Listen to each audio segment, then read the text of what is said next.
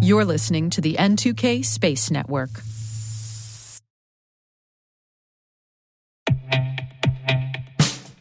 And now, a message from Cyberbit.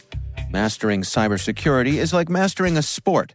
You build muscle memory through rigorous practice, then you train as a team to foster cohesion while operating under pressure. Like athletes, cybersecurity professionals thrive on hands-on simulation. But traditional courses, certifications, and open-source labs won't build you a winning team. You need Cyberbit. Cyberbit offers a hyper-realistic simulation environment for your S O C, I R, and C-suite to refine your skills, all using the market-leading S I M S, E D Rs, firewalls, and W A Fs they use every day. Cyberbit is offering CyberWire listeners a free live-fire exercise. Sign up your team now at cyberbit.com slash cyberwire.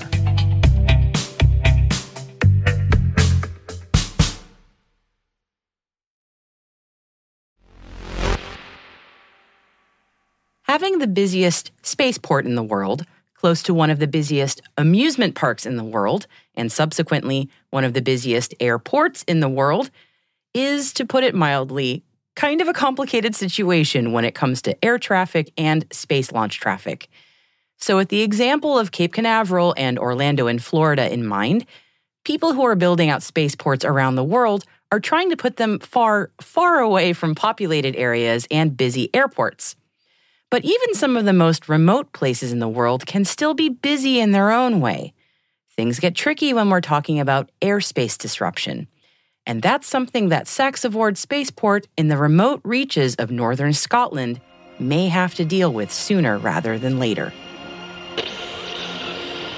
T-minus. twenty seconds to L O S speed risk. Go for the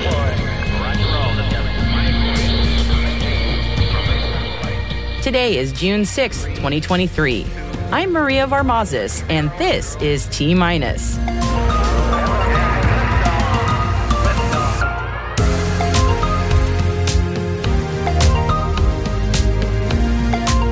Iceland asks SaxaVord to maybe tap the brakes. Excitement guaranteed for the space economy in Washington state. ISRO sets a launch date for Chandrayaan three. And former NASA executive Tom Whitmeyer is joining Booz Allen as an executive advisor.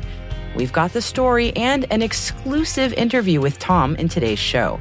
He speaks with T-Minus producer Alice Carruth on his career at NASA and how he'll be using that experience at Booz Allen. You don't want to miss it.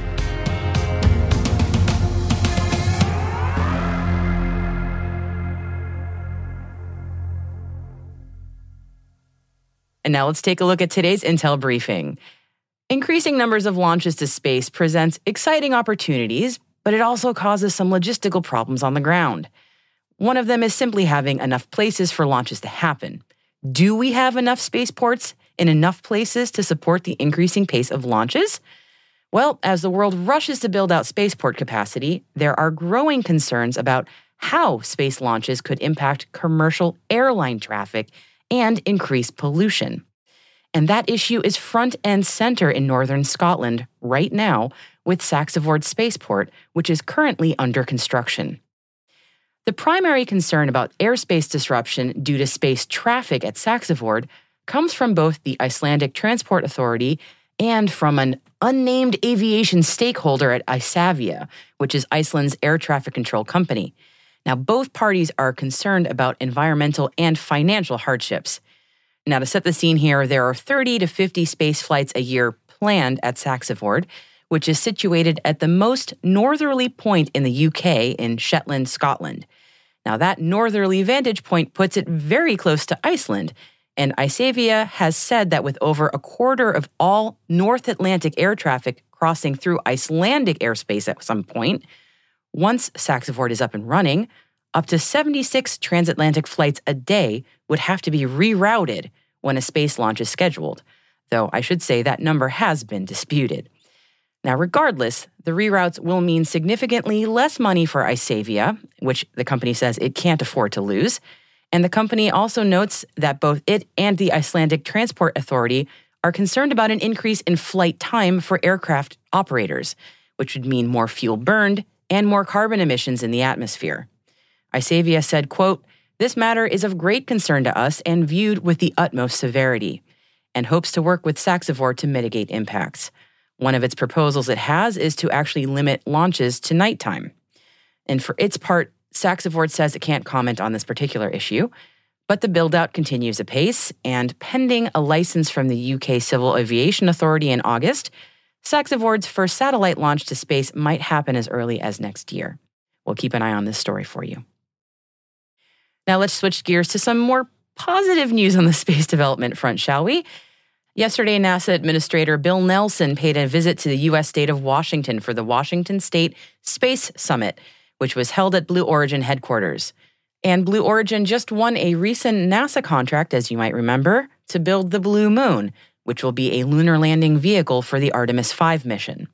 And that's just one of the many, many reasons the spotlight's on commercial space development in Washington state, and why V I Ps, including space C E Os, NASA's Nelson, and U S Senator Maria Cantwell, were all in attendance at the summit.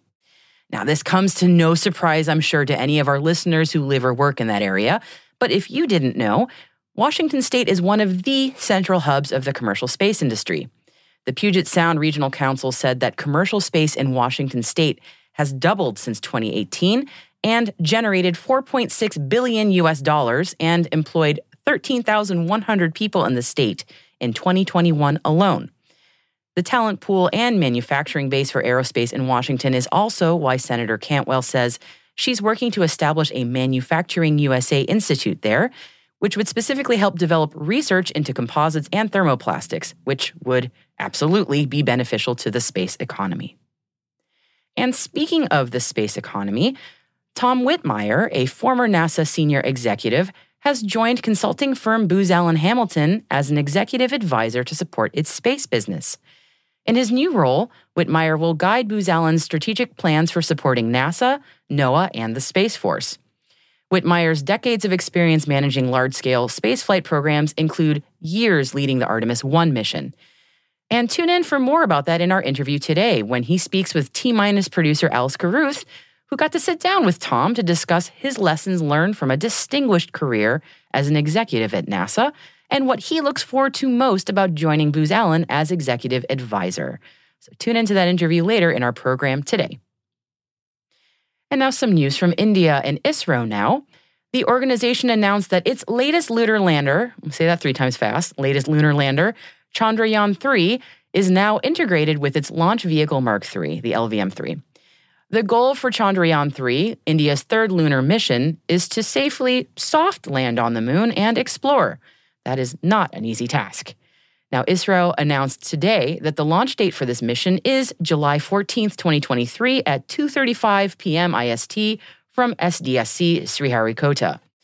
So until that day, may we recommend some light reading to pass the time? Now, there's a great article in Ars Technica, we'll link for you in our show notes, about India as a growing space power and its relationship with NASA, especially now that India has signed on to the Artemis Accords. So we've got a link for you in our show notes at space dot n two k dot com. Space launch firm Astra is spinning off its spacecraft engine business into a wholly owned subsidiary, Astra Spacecraft Engines Incorporated, according to its corporate records. The restructuring is intended to ease hiring and financing. Now, U S launch firms operate under very strict export control rules known as International Traffic in Arms Regulations, or ITAR, making hiring non-U S talent a significant challenge. Subsidiary businesses fall under less stringent export administration regulations called E A R, simplifying international hiring. So in addition to making hiring a bit easier, this move also allows Astra to use the subsidiary as collateral for loans to bolster its launch business. And given Astra's depleting cash reserves, this flexibility could prove crucial to sustain operations. Astra's reserves are currently about half of their reserves from the first quarter of twenty twenty-three. U K and E U negotiators have drafted a deal for U K's re-entry into the ninety-five point five billion euro Horizon Europe Research Programme and the Copernicus Earth Observation Programme. Talks restarted in March after a two-year hiatus. Payment of backdated participation fees were dismissed, And U K's final contribution was negotiated on Tuesday, and U K's Prime Minister Rishi Sunak will decide on the deal ahead of meeting with European Commission President Ursula von der Leyen. If approved, the U K's re-entry is expected in January twenty twenty-four. The Polish Space Agency has completed the acceptance phase for three observatories in Australia, Chile, and South Africa to monitor satellites and space debris. At a total ticket price of seven point six million euros and co-financed by the European Commission and Poland, the observatories house high-speed telescopes capable of spotting small objects in various orbital zones. Two additional observatories in Utah and Hawaii are also planned to enable global coverage. The I T U, or the International Telecommunication Union, has approved Rivada's plan to launch six hundred satellites by twenty twenty-eight, supporting the creation of its Outer Net, a private global network for secure communications. With contracts for manufacturing and launch in place, the next steps are the deployment of one hundred forty-four satellites and spares by June twenty twenty-six, and another batch by September twenty twenty-six. And some more news out of Australia's space sector today. There's a new space consortium there called iLaunch, or Innovative Launch Automation, Novel Materials, Communications, and Hypersonics Trailblazer. The goal of this new one hundred eighty million dollars program is to train new generations of space professionals and propel Australian space research forward and translate it into practical advancements in the space economy. The new consortium is based at the University of Southern Queensland in partnership with the Australian National University, the University of South Australia, and over twenty space industry partners. Vice-Chancellor Professor Geraldine McKenzie of the University of Southern Queensland said this new program to speed up development in Australia's space industry, with the university's help, just makes a lot of sense, she says. Here we have critical infrastructure in space research, including the long-duration hypersonic tunnel, Mount Kent Astronomical Observatory, Advanced Automated Composites Manufacturing Facilities, and Rocket Solid Fuel Manufacturing Lab. This is an exciting opportunity to be at the forefront of space research that has a critical role in creating new products, companies, technologies, and jobs, to be a world leader in the space industry, she said. The National Geospatial Intelligence Agency issued an R F I for a data science platform, specifically seeking vendors capable of providing access to both commercial and unclassified government geospatial intelligence data. The agency's Economic and Security Division aims to access specific data sets from a common repository. This request includes optical, radar, I R, and hyperspectral imagery, and is specifically looking for a software-as-a-service solution with Python-based infrastructure. For those interested, if that sounds like you, we've included a link to the solicitation in the show notes at space dot n two k dot com. Global mapping provider Impact Observatory today announced a partnership with Planet Labs to deliver near real-time land use monitoring. The Impact Observatory's I O Monitor service offers government and industry leaders access to timely, up-to-date, and categorized land use maps. This offers insights into global changes, helps identify threats, and supports decision-making across infrastructure, food systems, and resource management. And speaking of Earth observation, Hawkeye three sixty, a provider of space-based radio frequency monitoring, received a contract from Australia to support the work of the Pacific Islands Forum Fisheries Agency against illegal fishing in the region. They will provide data, analytics, and training to detect illicit maritime activity, including activities undetectable by automatic identification systems, or A I S. Now, this commitment aligns with the Indo-Pacific Partnership for Maritime Domain Awareness, a Quad Nations initiative between the U S, Australia, India, and Japan. Hawkeye three sixty plans to expand its twenty-one satellite constellation, with two more clusters launching in twenty twenty-three to meet the growing Indo-Pacific demand. And in happy, happy news, Ginny is back! After a two-month communications blackout due to Mars's rugged terrain, NASA has reestablished contact with the Ingenuity Mars helicopter. The small drone has successfully completed fifty-two flights and is preparing for her fifty-third. Welcome back, Ginny. And as always, we have a bunch of stories we think you'll enjoy reading, linked for you in our selected reading section of our show notes. We've mentioned a few of them throughout the show today, so be sure to check all the stories out at space dot n two k dot com.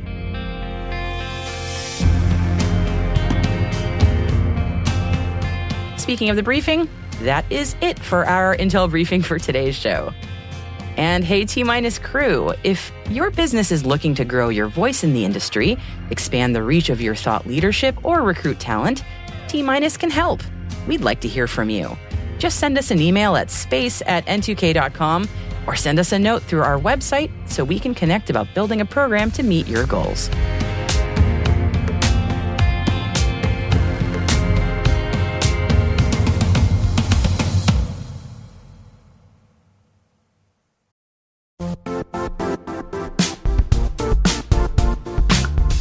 The I T world used to be simpler.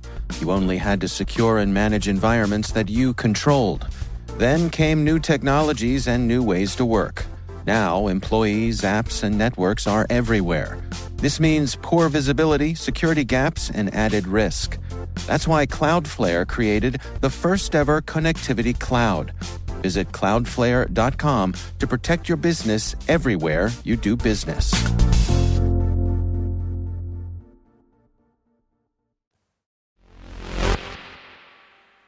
Today, we have an interview with Tom Whitmeyer, Executive Advisor at the Booz Allen Hamilton Group.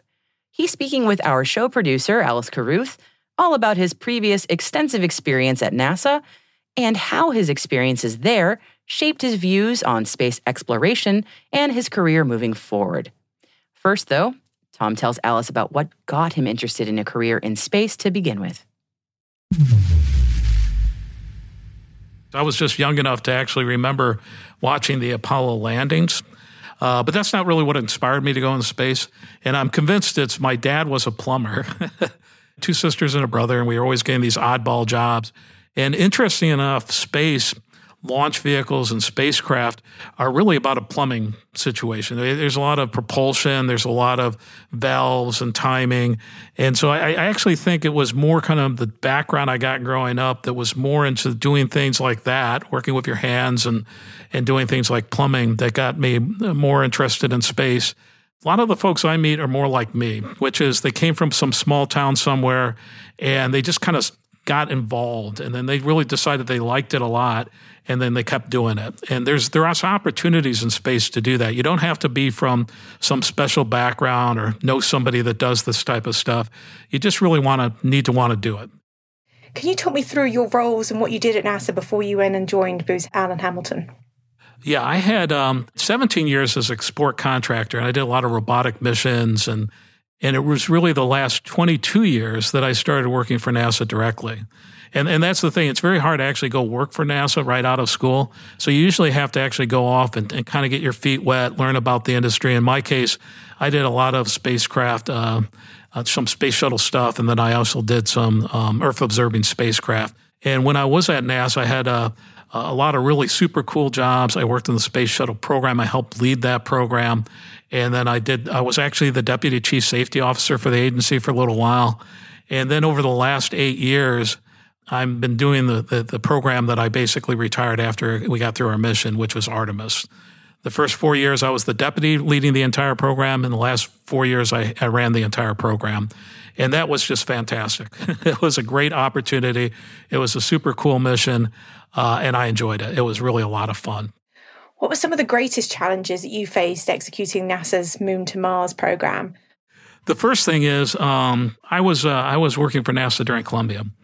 And so anybody who was there at the time was really um, touched by that. I mean, if you were at NASA, you worked human space flight, you were involved in this type of activity in Columbia, you, you'll remember it, right? And so for me, Columbia was really um, a great learning experience. I actually started helping lead the shuttle program after the accident. And the accident, there was a lot of contributing causes to the accidents, a lot of them technical in nature. But one of the things we really learned was how important it was to listen to people. And so we actually instituted a whole bunch of specific things to make sure that we had different voices talking to us and that everybody had a seat at the table and they were really able to help, you know, advise us in terms of um, operations. I think nowadays most people would look at that and call that diverse uh, diversity and inclusion. We really called it safety culture at the time. And I can tell you that it really did a lot for the agency. Not only I think it made our programs a lot stronger, but we became, uh, last ten years of my tenure at NASA was the number one agency in the government to work for And I honestly believe it's the things that we learned as a result of uh, making these changes and becoming a much more inclusive organization and a diverse organization that really made it not only a better place to, to launch vehicles and spacecraft, but made it a better place to go work. I like where I'm working at now with Booz Allen because they have many of the same uh, thoughts and philosophies about a work culture. Second one was really the Artemis program. You know, we worked on it for eight years from design development to building production sites to doing the manufacturing, testing the hardware, all these different things you have to do to be able to fly. When COVID came through, we had to shut operations down. We had to send people home. You know, we were really worried about people's safety. Then not only for the work that we were doing with the vehicle, but the suppliers that were supplying us parts that were in parts of the country which were really impacted by COVID. You wanted to keep moving forward, but you didn't want to put people in a position that wasn't safe. And so, we, and that was one of my responsibilities working with the agency to make sure we were doing the right things. Uh, the other thing is we had a lot of bad weather. We had seven major storms. And uh, last year when we got ready to launch, we had two come through Florida back to back. First one was Ian. That was a Cat five storm that came into Florida. We actually, I had to direct that they put the vehicle into the V A B to protect it. And then uh, a little bit later on, in the beginning of November, uh, we were getting ready to launch again, and I got a call from our program manager. He says, "You're not going to believe this." And I said, "Well, what?" "Well, there's another hurricane coming to the Cape." And and that's just really almost impossible to believe. I'm like, you got to be kidding me, right? And so this one, fortunately, Nicole, which came through in early November, was only a Cat one. We have really smart people that do the weather for us. And so they're very good at predicting this. We knew what the vehicle was capable of. We had a crack ground team that knew uh, how we should respond to this. For the second one, we were able to leave the vehicle at the pad. And so we actually uh, had the storm come through in early November, and we launched the vehicle November sixteenth. So you've now transitioned, retired from NASA and gone to Booz Allen. What has drawn you to this role? And tell me a little bit about what this executive advisor role will entail. Oh, it's a great role. I highly recommend it. First of all, Booz Allen's like a Easter egg hunt. I go out and I meet people and they do everything, right? Booz Allen is involved in all, all these different activities, not only in space, but uh, with the Veterans Affairs, with um, basically the Park Service. I mean, I don't think there's a government agency that Booz Allen doesn't have people involved doing independent technical integration. So that's really a lot of fun to be part of that. It's not just a single mission focus, but it's the ability to see across all these different organizations and all these different activities. Booz Allen people are they're very uh, interesting, capable, credible people. And it works mostly with data. And so data is very interesting by itself. You know, we talked a little bit about what was going on in space. Well, that's going on with data right now in the country as well. And and Booz Allen's in a great position because it actually does both, the space stuff and the data stuff. If you told me five or ten years ago, for example, artificial intelligence would be something that could be used on a routine basis, it, it just wasn't going to happen, right? It would be a special, you know, high-cost task to look at just a little piece of data. And in the space world, we collect data all the time. Spacecraft I worked on are still flying twenty years later collecting data. And up to now, we've only taken snapshots of the data and just seen, and it's been very valuable, but it's not really been a full motion picture of the data. Nowadays, with the data capabilities that are out there to deal with large quantities of data, fuse the data, take it from different sources and, and, and get it into a common language, do machine learning on the data, artificial intelligence, and then share it with people uh, is really just amazing. And so you have these situations where now people are using this data for these really incredible purposes, almost near real-time information where we can share with people and help predict when a flood's going to happen or how to react to a disaster when it occurs. So as the executive advisor at Booz Allen, how do you plan to leverage your extensive experience at NASA, for example? One of the things that's useful is understanding how the government works. And so, yeah, being at a headquarters position for twenty-two years, you really have a feel for, you know, the policy aspects of it, how things are appropriated, why it's important to communicate with folks. Um, and you, and so that's, that's, that's useful. Um, and of course, technically having a background in space is, is helpful because you can understand what the opportunities are. So there's that kind of technical aspect and there's a policy aspect to doing things. And it's really taking those type of experiences on what's technically going on and really how policy and government works and combining those. Five, ten years ago, every government agency kind of did their own thing, right? And when I was at NASA, we did our NASA stuff, and the Air Force did its Air Force stuff. And now all that stuff's kind of coming together. Everybody's worried about congested space. It wasn't that congested ten years ago. Everybody's worried about the strategic value of space, both nationally and internationally. Everybody understands the economic potential for space. And everybody wants to do things in space, transport things around space, can make it space to communicate back. And so to be an executive advisor at this point in time, where data is just going uh, crazy and space is going crazy, that, that's like that's just the greatest thing ever. I guess it's almost like the first golden era when we went from not flying in space to getting to land on the lunar surface in ten years. I think we're we're at that moment now. ten years from now, you you and I can't even imagine what some of these benefits are going to look like. And, and the third thing I didn't talk about is not only so much what's going on in space and what's going on with data, but what's going on with the Earth, right? I mean, we're seeing extreme weather events. We're seeing fires. We're seeing floods. I was in um, D C uh, two weeks ago, and there were forest fires in Canada. We had the smoke alarms go off in our building. I mean, literally in the building, the smoke alarm's going off. And so people begin to realize that these extreme weather events affect everyone. And so now you have this opportunity to use assets in space to help people on the ground in a meaningful way. I mean, really save lives, be ahead of, you know, extreme weather events, help the world kind of deal with what's going on and help people to kind of avoid it or at least react to it. So I'm very conscious of time and I could chat to you all day. I really could. Uh, but I really wanted to kind of talk about your incredible experience and what kind of advice you'd give others that are now starting off in the industry. What do you say to people that when they come up to you and say, how do I become like you?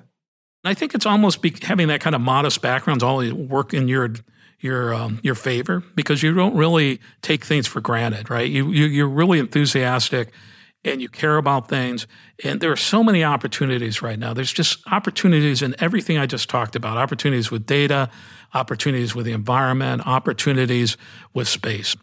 It's really picking what's important to you. You don't think you're going to get to work for NASA directly. I never got to work for NASA. I got people say, how can I work for this? Like impossible, right? I mean, they don't hire too many people right off the street.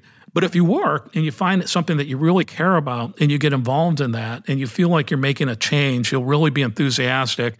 And if you're enthusiastic about something, then you, there's a good chance you're going to get a chance to do it. And I, I really think there's just a tremendous amount of opportunities right now.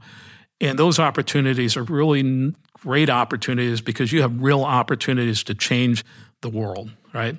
All of a sudden, all the stuff is coming back and it's all happening at the same time and you can change the world. I talked to people um, after our launch and I said, it doesn't really matter what you did for the launch or where you were at or what your role was. We had a lot of uh, contractors, just like I was a contractor. You made this happen, right? You weren't the one sitting in the launch control center when it lifted off, but you're the one that built this part, and this part needed to work for this mission to be successful. Everybody has a chance to be that person, to be the person that builds the part that makes a difference. And whether it's in data, whether it's with the environment, whether it's uh, with what we do in space, you have a chance to do that, and it does make a difference.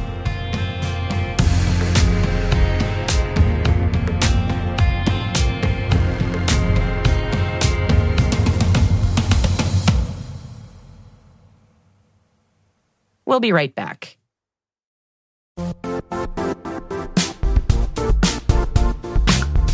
And now, a word from our sponsor, Zscaler, the leader in cloud security. Cyber attackers are using A I in creative ways to compromise users and breach organizations. In a security landscape where you must fight A I with A I, the best A I protection comes from having the best data. Zscaler has extended its zero-trust architecture with powerful A I engines that are trained and tuned by five hundred trillion daily signals.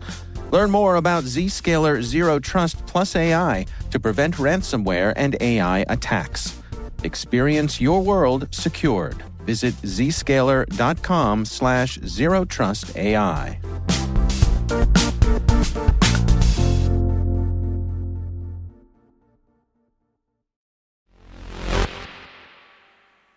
And welcome back. And for today's little fun fact of the day, I'm serving up a bit of media meta commentary because if you're at all space nerdy, and I'm betting you probably are, You've likely seen headlines like this one on July fourth, U S Independence Day. Asteroid the size of three thousand five hundred Big Mac hamburgers to pass Earth. Or this one last month. Colossal asteroid the size of ninety-nine narwhals to pass Earth on Thursday.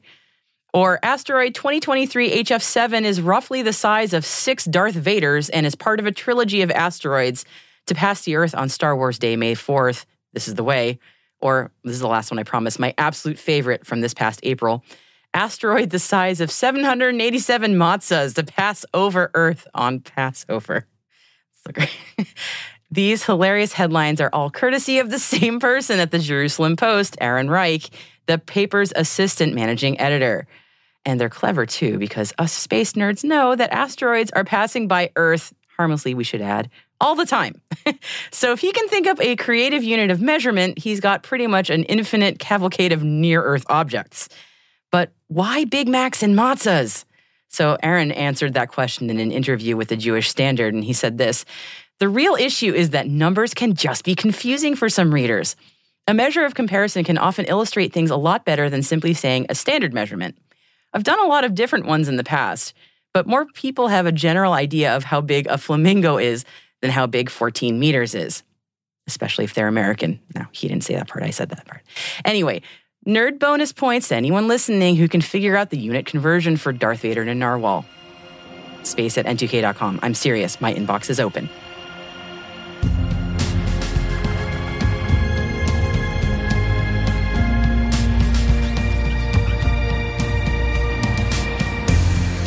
And that's it for T-Minus for July sixth, twenty twenty-three. For additional resources from today's report, check out our show notes at space dot N two K dot com. We're privileged that N two K and podcasts like T-Minus are part of the daily routine of many of the most influential leaders and operators in the public and private sector, from the Fortune five hundred to many of the world's preeminent intelligence and law enforcement agencies. This episode was produced by Alice Carruth, mixing by Elliot Peltzman and Trey Hester, with original music and sound design by Elliot Peltzman. Our executive producer is Brandon Karpf. Our chief intelligence officer is Eric Tillman. And I'm Maria Varmazis. Thanks for listening, and we'll see you tomorrow.